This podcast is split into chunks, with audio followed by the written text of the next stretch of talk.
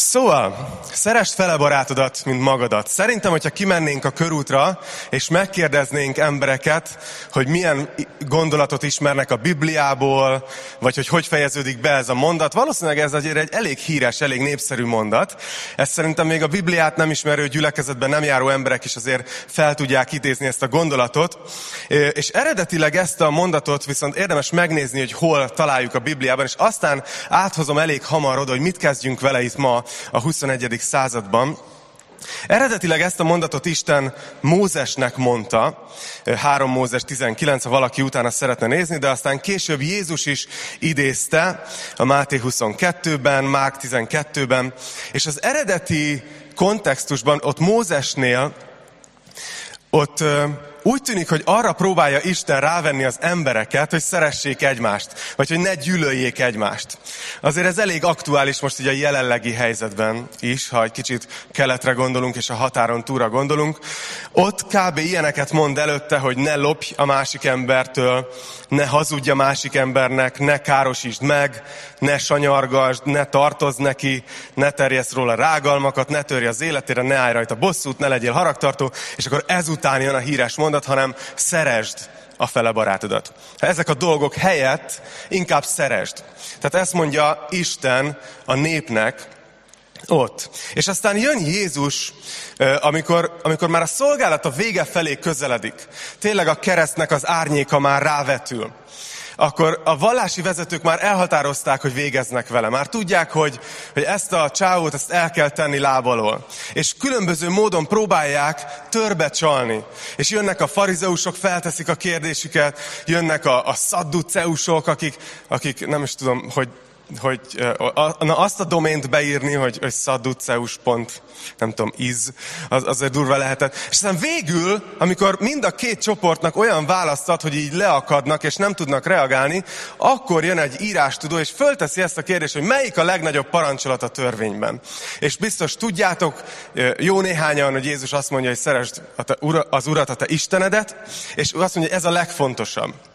És azt mondja, hogy a második pedig hasonló ehhez, hogy szerest fele barátodat, mint magadat. Ez a Márk 12-ben van. Szóval ott a fókusz azon volt eredetileg ebben a versben, hogy hogyan szeresd a másik embert. Viszont a téma felvetés, amit, amit kaptam e-mailben, és ami miatt rá klikkeltem erre a témára, az az, hogy, hogy volt egy alcíme, vagy egy kiegészítő mondata. Egyrészt úgy volt leírva, hogy szerest fele barátodat, mint magadat, és a magadat az csupa nagy betűkkel volt írva. Úgyhogy van egy fura része ennek a mondatnak, hogy, hogy mint magamat?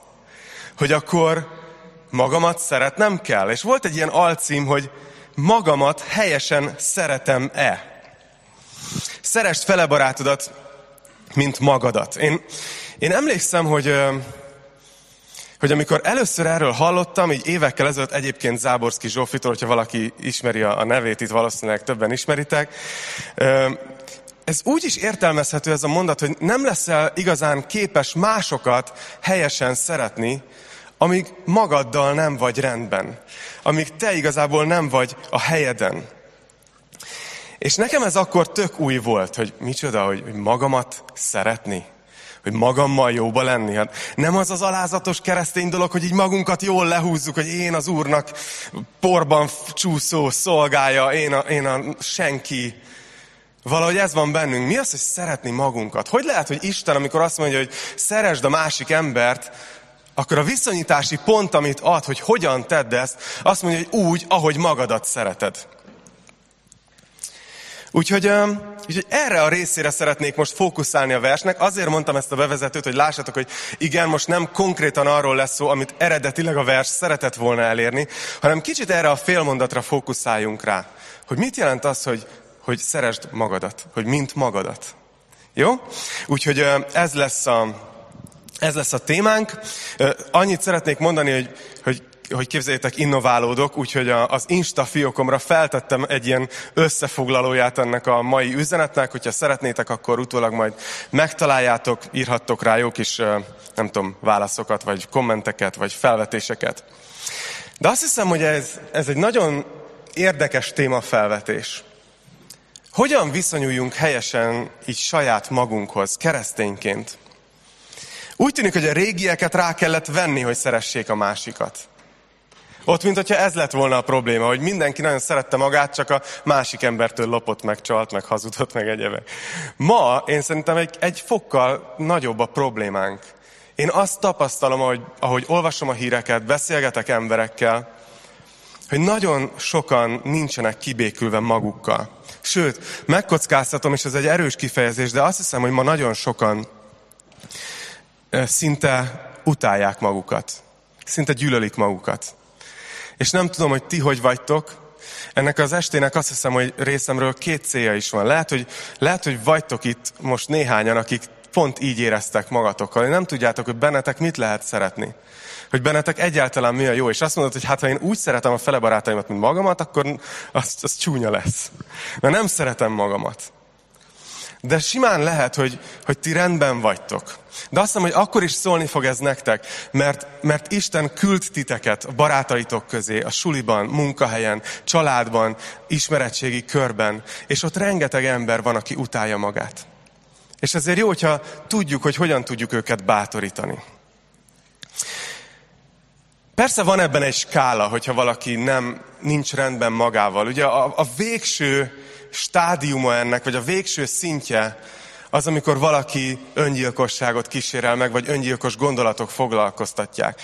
És lehet, hogy azt gondoljátok, hogy, hogy ez jó, hát ez egy kicsi részét érinti a társadalomnak, de ez egy egyre növekvő probléma. És különösen egyébként a ti korosztályotokban, és még lejjebb. Nem tudom, emlékeztek, hogy szeptemberben bejárta a hírt. Alig kezdődött el a suli. Azt találgattuk, hogy mikor fogják leállítani a Covid miatt, meg ilyesmi, és aztán egy egész másik hír rázta meg az egész országot, hogy egy 16 éves fiú véget vetett az életének, mert annyira csúfolták és annyira bántalmazták a társai. És aztán akkor nyilatkozott is egy református iskolai ö, ö, pszichológus, aki az, egy iskola lelkész pontosabban, és ő azt nyilatkozta, hogy az öngyilkosság az a harmadik leggyakoribb halálok a 15 és a 19 évesek között. Most gondoljatok bele. Ez nem egy, nem egy marginális kérdés, nem egy marginális probléma, ami párakat érint. Gimnazista koromban viszonylag új volt még a, hú, szabad itt ilyet mondani? Ez, ez Vesselényi utcai baptista gyülekezet. Hányan vagytok amúgy baptisták? Csak kíváncsi vagyok. Oké, okay, legtöbben. Oké, okay. ha, kapcsolódjak hozzátok, képzeljétek, én jártam tíz évvel ezelőtt baptista egyházzenei tanfolyamra. Úgyhogy megvan a miért késel Jézus. Na szóval nem tudom, hogy szabad-e ilyen példákat hozni, de amikor én gimnazista voltam, akkor, akkor volt viszonylag új a tankcsapdának a, az Egyszerű Dal címe, című száma, ami, ami Kurt Cobainnek állít emléket, aki ugye a Nirvánának a frontembere volt, és, és öngyilkos lett 95-ben, és, és ugye az van a dalszövegben, hogy az, az a srác, akit már te is láttál, és tudtad jól, hogy utálja magát, de mégse hitted volna, hogy a végén előveszi a pisztolyát. Szóval, hogy ez az öngyilkosság gondolat, ez benne van, és ez a véglete annak, amikor valaki utálja magát. És ezzel számolnunk kell. De azt hiszem, hogy azért van a, a szeretem magamat, és az utálom annyira, hogy megölöm magamat, a között egy nagyon széles skála. És nem tudom, hogy, hogy hányan lennétek, ha most felteszem a kérdést, hogy, hogy, hogy szeretitek-e magatokat, hogy hányan tennétek fel a kezeteket. Én, én nagyon érdekes dolgot figyeltem meg a, a két gyerkőcömön, hogy a, a fiam, ki hat éves, őt, őt megkérdezem, hogy kit szeretsz a világon a legjobban. És akkor elmondja, hogy anyut, aput, adélt és magamat. Tehát ő ezt így felsorolja. Ő szereti magát. Ha felteszem ugyanezt a kérdést a kislányomnak, akkor ő kihagyja magát. Ő kilenc éves. Mint hogyha ahogy nőnénk fel, és ahogy haladunk az életben, egyre kevésbé vagyunk rendben magunkkal. Egyre kevésbé vagyunk kibékülve azzal, akik vagyunk. És még hogyha nagyjából ki is vagyunk békülve, akkor is látunk magukban rossz tulajdonságokat. Úgy érezhetjük, hogy értéktelenek vagyunk. Nem tudom, hogy tudjátok, hogy mekkora probléma a szorongás. Szintén tavaly történt, bekerült a hírekbe, hogy az Instagram, amit itt az előbb népszerűsítettem, egy, egy, egy botrányba keveredett, pontosabban ugye a tulajdonoló cég, a Facebook, vagy most már Meta, mert kiderült, hogy egy kutatásból három éve tudják, hogy a, az Instagram az különösen a, a tinédzserkorú lányoknál nagyon-nagyon nagy torzulásokhoz vezet az én képükben. És nagyon sok szorongás, nagyon sok depressziós tünet összekapcsolódik az Instagram használata, mert ugye fölmennek, görgetnek, mindenki a legjobb fotót, fotóját rakja ki abból a 40-ből, ami elfért a tárhelyén még, ugye mielőtt törölne egy párat, és tudod, néha látok olyan fotókat, hogy fú, szegény embernek a párja, hogy mennyit kellett fotózni, mire lett egy jó belőle. De hogy ez borzasztó hatással van az én képére, különösen egyébként a lányoknak és a fiatal lányoknak. Egyébként boldog nőnapot! Yeah. Valami történik velünk. És higgyétek, leszünk pozitívabbak. Csak szeretném festeni a képet nektek. Valami történik velünk, ahogy felnövünk és elérjük a felnőtt kort, hogy elkezdjük nem szeretni magunkat. Elkezd egyre jobban nem tetszeni néhány dolog a saját életünkben. És a, szerintem a kereszténység sokszor ezzel, ezen még nem is segít. Mert most, oké, okay, azt mondod, lehet, hogy vagytok itt ilyen kis biblia tudósok, akik így bújjátok az igét, és azt mondjátok, hogy figyelj, értem, hogy most itt benne volt, hogy szeresd fele barátodat, mint magadat, de hát tudok kapcsiból mondani pár verset, ahol azt mondja, hogy vedd fel a keresztet, haj meg önmagadnak, ugye? Hogy az utolsó időkben lesznek az emberek maguknak szeretői, igaz? Tehát, hogy, és ezt negatív dologként mondja a Biblia, hogy akkor most akkor nem biztos, hogy szeretni kell magunkat. Lehet, hogy jobb, hogyha egy senkinek tekintjük magunkat. Lehet, hogy az az alázat, nem? Lehúzzuk magunkat. De látjátok, Jézus mégis idézte ezt a verset. És ezért azt gondolom, hogy nagyon fontos, hogy gondolkozzunk egy kicsit arról, hogy mit jelent egészségesen viszonyulni saját magunkhoz. Mit lehet, mit jelent egészségesen szeretni magunkat. Mert elsőre ilyen egoista gondolatnak tűnik. De higgyétek el, hogy az a célom ezzel, a, ezzel az üzenettel, hogy Isten ábrázolódjon ki. Hogy meg fogjátok látni, hogy miatta tudjuk szeretni magunkat. Szeretnék hozni nektek két bibliai történetet. Mind a kettőben ugyanazt a jelenséget fogjuk tetten érni. De mielőtt hozom a két történetet, hagyj, hagy meséljek nektek arról, két, két történet, amit így mostanában jött szembe. Volt egy cég, aki, akit megbíztak, a kórház, egy egészségügyi cég, egy egészségügyi technológiát, ilyen MR gépeket gyártó cég volt, és megbízták őket egy feladattal. A feladat a következő volt. Azt figyelték meg, hogy amikor gyerekeket vizsgálni kell az MR készülékben, a szkennerben, akkor az összes gyerek nagyon félt attól a hideg csőtől, sötét van, puffogás, durrogás, és ezért az összes gyereket csak altatásban tudták vizsgálni.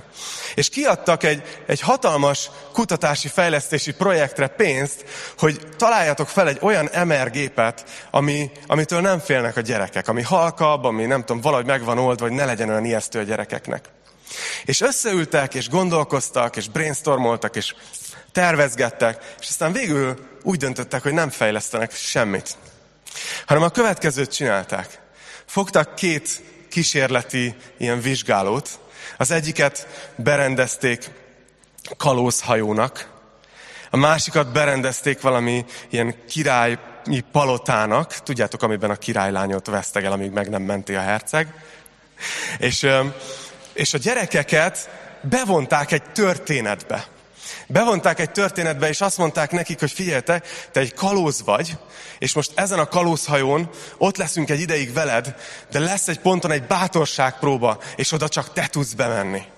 És ha elég bátor vagy, akkor nem tudom mi lesz, megoldódik a sztori. A lányoknak pedig tudod, azt mondták, hogy, hogy lesz egy bátorság próba, de hogyha, és hallani fogod, hogy a, hogy a sárkány, a hétfejű csattogtatja a fogát, de hogyha elég bátor vagy, akkor végleg megszabadulsz tőle, és rájuk adtak ilyen kalózruhát, meg ilyen király kisasszony ruhát, és képzeljétek el, hogy az eredmény az lett, hogy a gyerekek 85%-a altatás nélkül simán kibírta a vizsgálatot. Egyszerűen azért, mert megváltozott az, ahogy magukra tekintettek. Megváltozott a történet, aminek a részéként látták magukat. Volt egy másik ugyanilyen történet. Ez Kolumbiában történt, ott, ott különböző ilyen belpolitikai harcok folyán nagyon sok ilyen lázadó maradt a társadalomból kiszakadva. És ők ilyen különböző lakatlan helyeken, erdőkben, itt ott, ott bujdostak, és a kormánynak nem kis fejtörést okozott, hogy, hogy hogyan lehetne őket újra integrálni a társadalomba, vissza a rendes életbe. És megbíztak egy reklámszakembert, hogy, hogy dolgozzon ki egy reklámkampányt. Mert hogy próbálkoztak már előtte mindenfélevel. Próbálkoztak, hogy kitettek ilyen, tudjátok, ilyen wanted plakátokat, meg, meg fenyegetést, meg ennyi fejdíj, meg mit tudom én, hogy vissza lehessen vadászni ezeket az embereket. És ez a reklám szakember azt találta ki, hogy, hogy elment a, ezeknek a bűnözőknek, vagy lázadóknak az, a, az anyjukhoz, és kért minden, minden anyukától kértek egy kiskori képet az illetőről. Egy gyerekkori képet.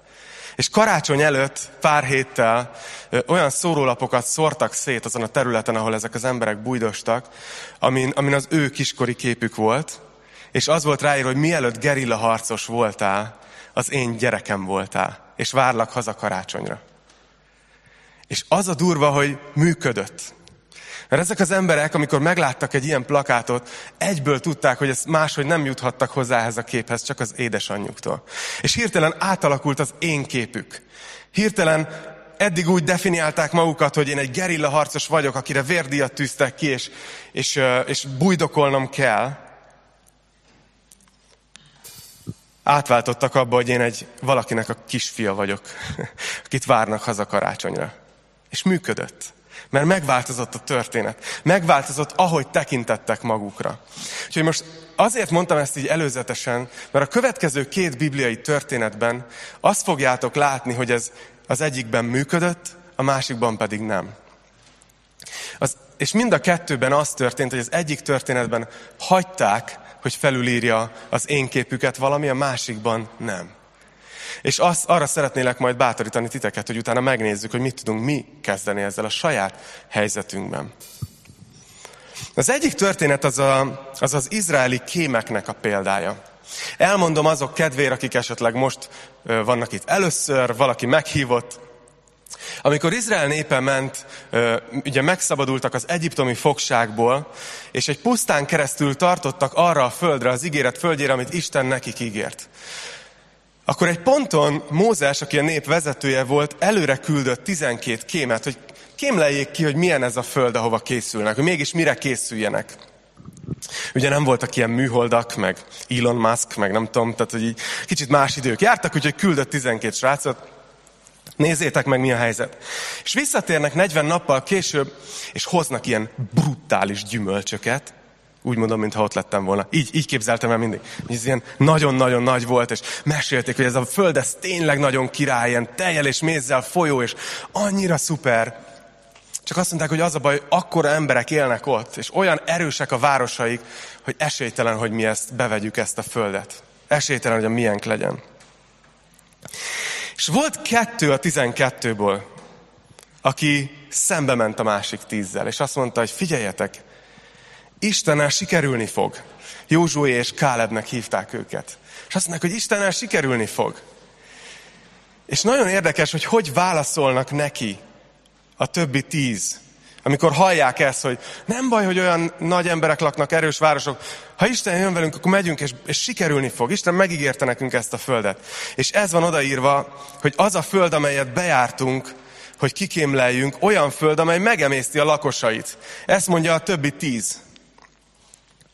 A nép pedig, amelyet ott láttunk, csupa szálas emberből áll. Sőt, láttunk ott óriásokat is, Anák óriás fiait.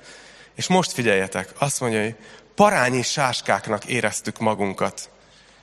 És ők is úgy tekintettek ránk. Konkrétan itt van egy helyzet.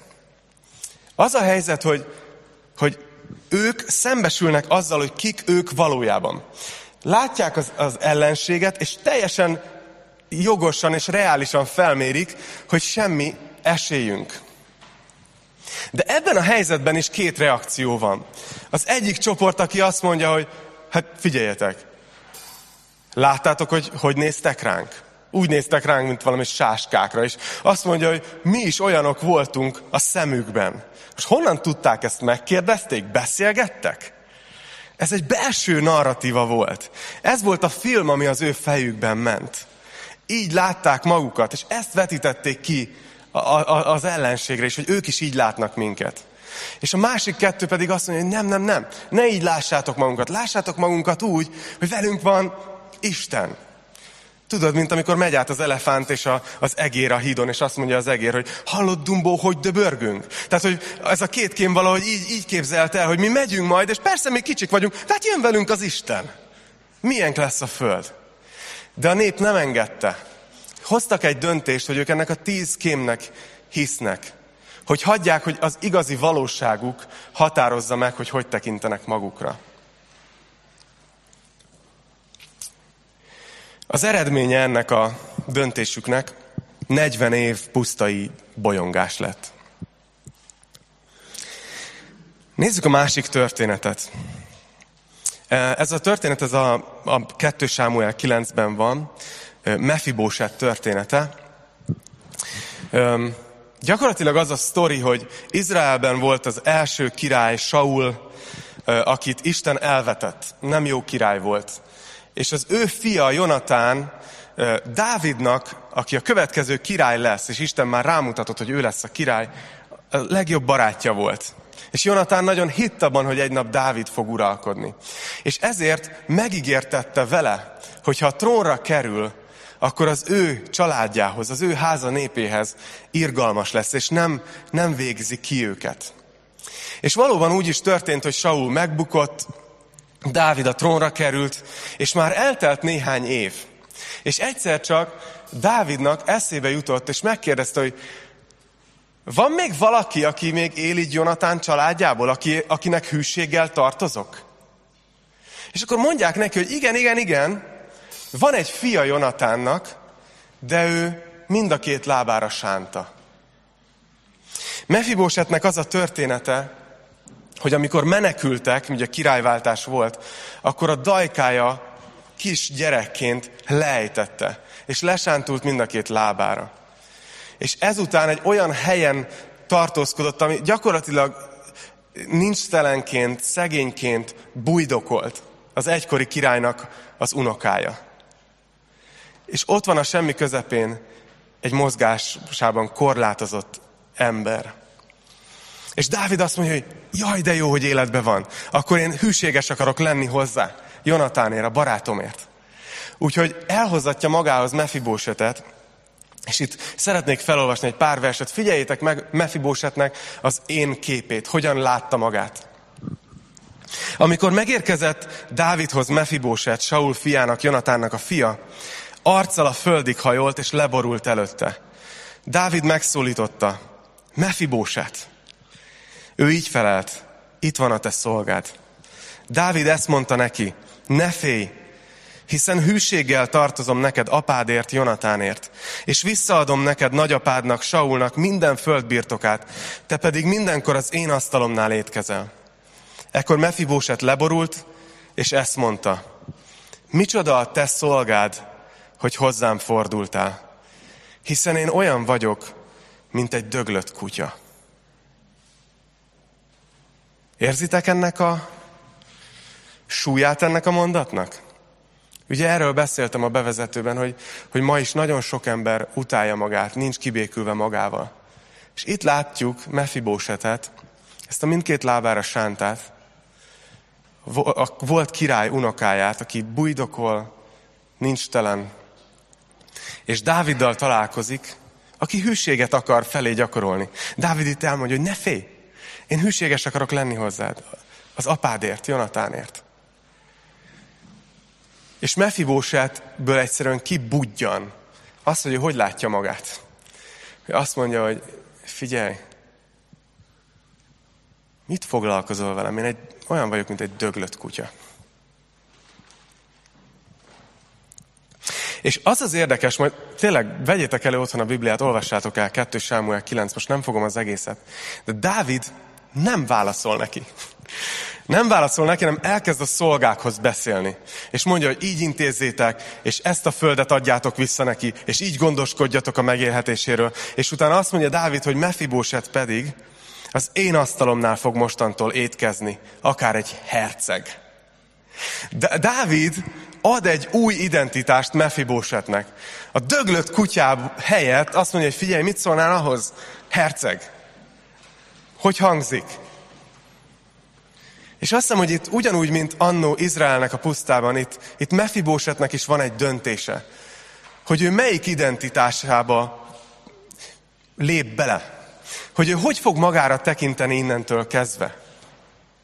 Továbbra is döglött kutya marad, vagy elfogadja azt, hogy ő mostantól herceg. És ezért nagyon árulkodó a 13. vers, leírja előtte, hogy hogy ez történt, ez történt, ilyen földeket kapott, így tette, és utána azt mondja, hogy maga Mefibóset pedig Jeruzsálemben lakott, mert állandóan a király asztalánál étkezett. És utána mond egy utolsó mondatot még a Biblia, azt mondja, hogy ő mindkét lábára sánta volt. Először, amikor olvastam, mondom, hát ezt már leírta a történet elején. Ezt miért kell ide tenni a végére is, hogy ő mind a két lábára sánta volt? És én szerintem pont azért, mert azt látjuk Mefibósát életében, hogy ő neki volt egy nagyon negatív önértékelése, ő utálta magát. De amikor Dávid felajánlotta neki, hogy tekinthetsz magadra úgy is, mint egy herceg, akkor ő ezt elfogadta, miközben a fizikai állapota semmit nem változott. Ő továbbra is sánta maradt. Úgymond a felszínen nem sok minden változott. A nézőpontja változott meg. Döglött kutyából herceg. És ö, azt mondom, hogy itt kezdünk el ahhoz közeledni, hogy mi az, hogy szere, szeresd magadat helyesen. Mit jelent helyesen szeretni magunkat? Mefibóset nem azért kezdte el, nem azért lett rendben magával, nem azért kezdett magára hercegként tekinteni, mert, mert hirtelen valahogy nagyon egoista lett, és beképzelte, hogy ő mekkora szám, hanem mert beengedte azt, hogy Dávid őt hogy látja, a király őt hogy látja. Ez beengedte a szívébe, és azt mondta, hogy jó, akkor innentől kezdve én is így fogok magamra tekinteni. Én nem így látom magam, de ha ő így lát engem, akkor én is így fogok magamra tekinteni. És ezért ott étkezett Dávid asztalánál. Nem tudom, látjátok már a párhuzamot, hogy hova megyek ezzel? Szerintem, szerintem tudjátok. Azt hiszem, hogy nekünk is ugyanez az utunk.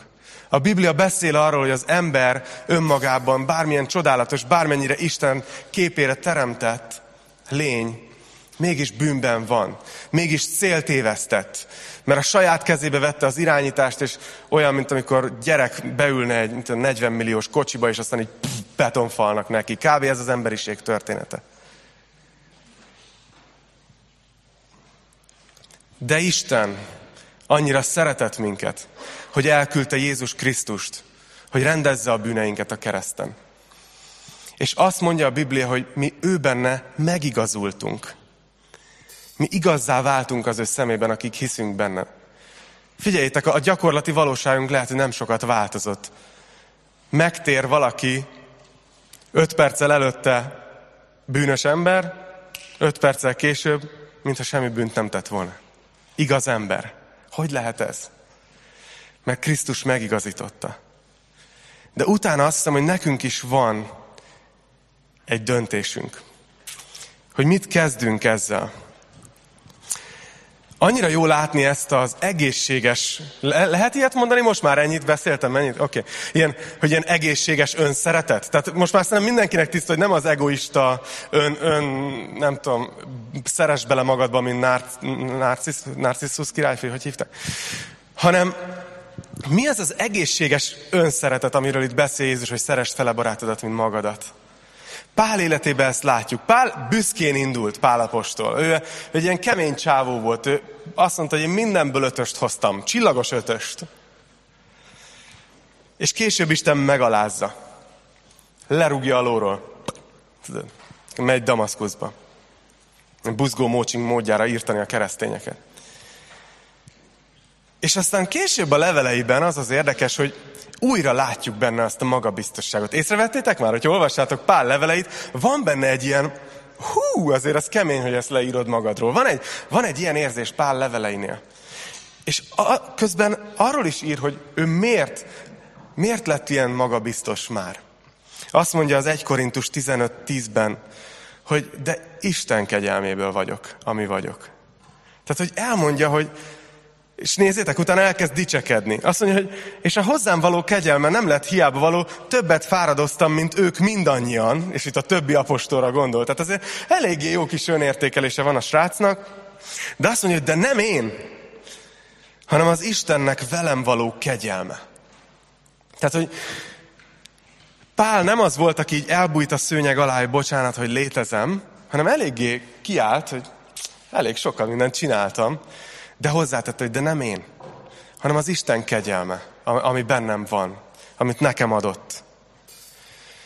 És sőt, eljutott oda Pálapostól, hogy még fogta a gyengeségeit, amit, utált magában. Nem tudom, megkérdeznélek titeket most, hogy mi az, amit utáltok magatokban, mit mondanátok? Ezt most nem teszem fel nyilvánosan, de most, most ezért tegyétek fel magatoknak a kérdést. Gondoljatok egy dologra, csak egyre, amit utáltok magatokban. Pál eljutott oda, hogy elkezdett ezzel a dologgal dicsekedni. Azt mondta, hogy, hogy Isten ezt mondta neki, 2 Korintus 11.9, elég neked az én kegyelmem, mert az én erőm erőtlenség által ért célhoz. Legszívesebben tehát az erőtlenségeimmel dicsekszem, hogy Krisztus ereje lakozzék bennem. Ezért Krisztusért örömöm telik az erőtlenségekben, a bántalmazásokban, a nyomorúságokban, az üldöztetésekben és a szorongattatásokban. Mert amikor erőtlen vagyok, akkor vagyok erős. Azt hiszem, hogy, hogy itt érünk el, és itt szeretném így kihozni így a mai életünkre. Hogyha megfigyelitek, ez az üzenet, hogy szeresd magad, ez most azért elég sokszor előkerül. Hallgattok zenéket, néztek videókat, néztek ilyen reklámokat, főleg, hogyha nincs YouTube prémiumod, választás előtt nagyon gáz. De hogy így annyi helyről jön ez szembe, hogy te elég erős vagy, te bíz magadba, te higgy magadban. És hogy arra appellálnak, hogy benned, te magadban van elég jó ahhoz, hogy büszke legyél magadra, hogy, hogy ne utáld magad, hanem legyél rendben magaddal, hogy szeresd magad. És itt a Biblia nagyon mást mond. Majdnem ugyanoda érkezik meg, csak egy sokkal egészségesebb úton. Mert azt mondja, hogy benned, Pál azt mondja, hogy nincsen bennem semmi jó. semmi jó. De a király úgy döntött, hogy a fiaként tekint rám. Herceg vagyok. És, és ezt meg, meg lehet lépni. Hogy még azokat a dolgokat is, amit utálunk magunkba. Hát annyi, annyi mindent tudnék mondani. Tudjátok, most így jöttem be, és mondták, hogy próbáljak meg itt lenni ilyen 40 körül, vagy 3 körül, és, és későn indultam el, és beragadtam egy dugóba, és így 59-kor sikerült így leparkolnom, és így, és így tudod, így ostoroztam magam, hogy nem igaz, hogy miért nem tudtam idővel elindulni, hogy tudhattam volna, hogy tudjátok, Pesten van ilyen, hogy dugó, nálunk Kistarcsán nincs. De egyszer volt, amikor, amikor Kovács András Péter jött egy, egy, egy stand-up estet tartani, akkor volt dugó, életemben egyszer láttam a dugó. És így ostoroztam magam, tudod, hogy miért nem tudok időben lenni, és annyi mindent fel tudnék még sorolni, csak nem vagyunk olyan kapcsolatban, hogy azért sok mindent mondjak magamról, mit utálok magamba. De szerintem mindannyian meg tudtok fogalmazni dolgokat, gyengességeket, amiben nem vagy jó. Ami, ami nehezen megy, ami miatt ostorozod magad, ami ránézel a másik ember, és azt mondod, hogy neki annyival könnyebb, ő annyival jobb ajándékokat kapott, annyival jobb adottságokat kapott, legyen ez külső, belső, személyiség, bármilyen dolog. És Pál eljutott oda, azt mondta, hogy én az erőtlenségeimmel nem csak, hogy kibékültem, hogy na jó, most már azért me- megagymostam magam, és most már viszonylag okéba vagyok magammal, hát ezek a dolgok meg így vannak, hanem eljutott oda Pál, hogy ezekkel a dolgokkal kezdett el dicsekedni. Hogy azt mondta, hogy én az erőtlenségeimet most már arra használom, hogy azt mutassam, hogy látjátok, milyen gáz vagyok, és Isten mégis szeret. És azért én is rendben vagyok, mert Isten kegyelme által vagyok, aki vagyok. És azt hiszem, hogy van itt egy lecke. Nekünk is szerintem ez a, ez a válasz.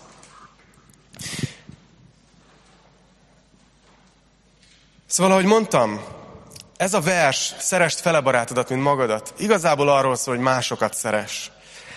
De én hiszem azt, hogy csak akkor fogjuk tudni ezt megtenni, hogyha, hogyha magunkkal is rendben vagyunk. Akkor fogsz tudni másokat szeretni, ha magaddal is rendben vagy. És ez nem egy olyan tanítás, vagy előadás, hogy ezért legyél már rendben, hogy most így rátpakolok egy ilyen hatalmas terhet. A terészed ebben nagyon kevés. Egyszerűen annyi, hogy beengeded a fejedbe, és sajátoddá teszed azokat a gondolatokat, amelyeket Isten gondol rólad. És azért, tudjátok, mindig ilyen nyomás van rajtam, amikor így beszélek Isten igéjéről, mert gőzöm nincs, hogy mi zajlik most bennetek. Mi zajlik a szívetekben, mi, mi zajlik a fejetekben, rezonál-e, amit mondok, fogjátok-e tudni használni. De annyira imádkozom, hogy, hogy kattanjon át valami mindenkiben, akiben át kell. Hogy nem arról van szó, hogy magunkat feltuningoljuk, a saját magabiztosságunkat feltuningoljuk, hogy igen, én vagyok valaki, és, és föltuningolom magam. Nem magabiztosság, hanem Isten biztosság. Hogy én, én magamtól semmire nem lennék képes, de Isten. Én magamtól nem jutnék a mennybe, de Isten. Én magamtól kényte, képtelen lennék átmenni két év Covidon, és kijönni a végén viszonylag így, így, így épp észszel, de Isten. Én nem tudom, hogy hogy fogok tudni átmenni a háború, mert letaglóz a félelem, ha lesz háború. Nem profécia volt. Okay. De lehet, hogy jön. És lehet, hogy ott vagy belőle, itt, itt van ez a félelem, és így szorongat. És legyen ott, hogy de Isten. Hogy jön velünk az Isten. Mint hogy jött volna Izraellel Kánaánba. Csak ők nem akarták, mert nem hitték el, hogy jönni fog. És még egy utolsó gondolatot hagy mondjak, és ez a, ez a záró gondolatom.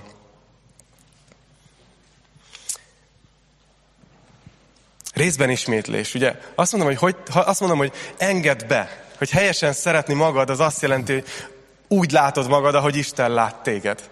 De hogy hogy lát Isten téged? Isten úgy lát téged, hogy te egy bűnös ember vagy.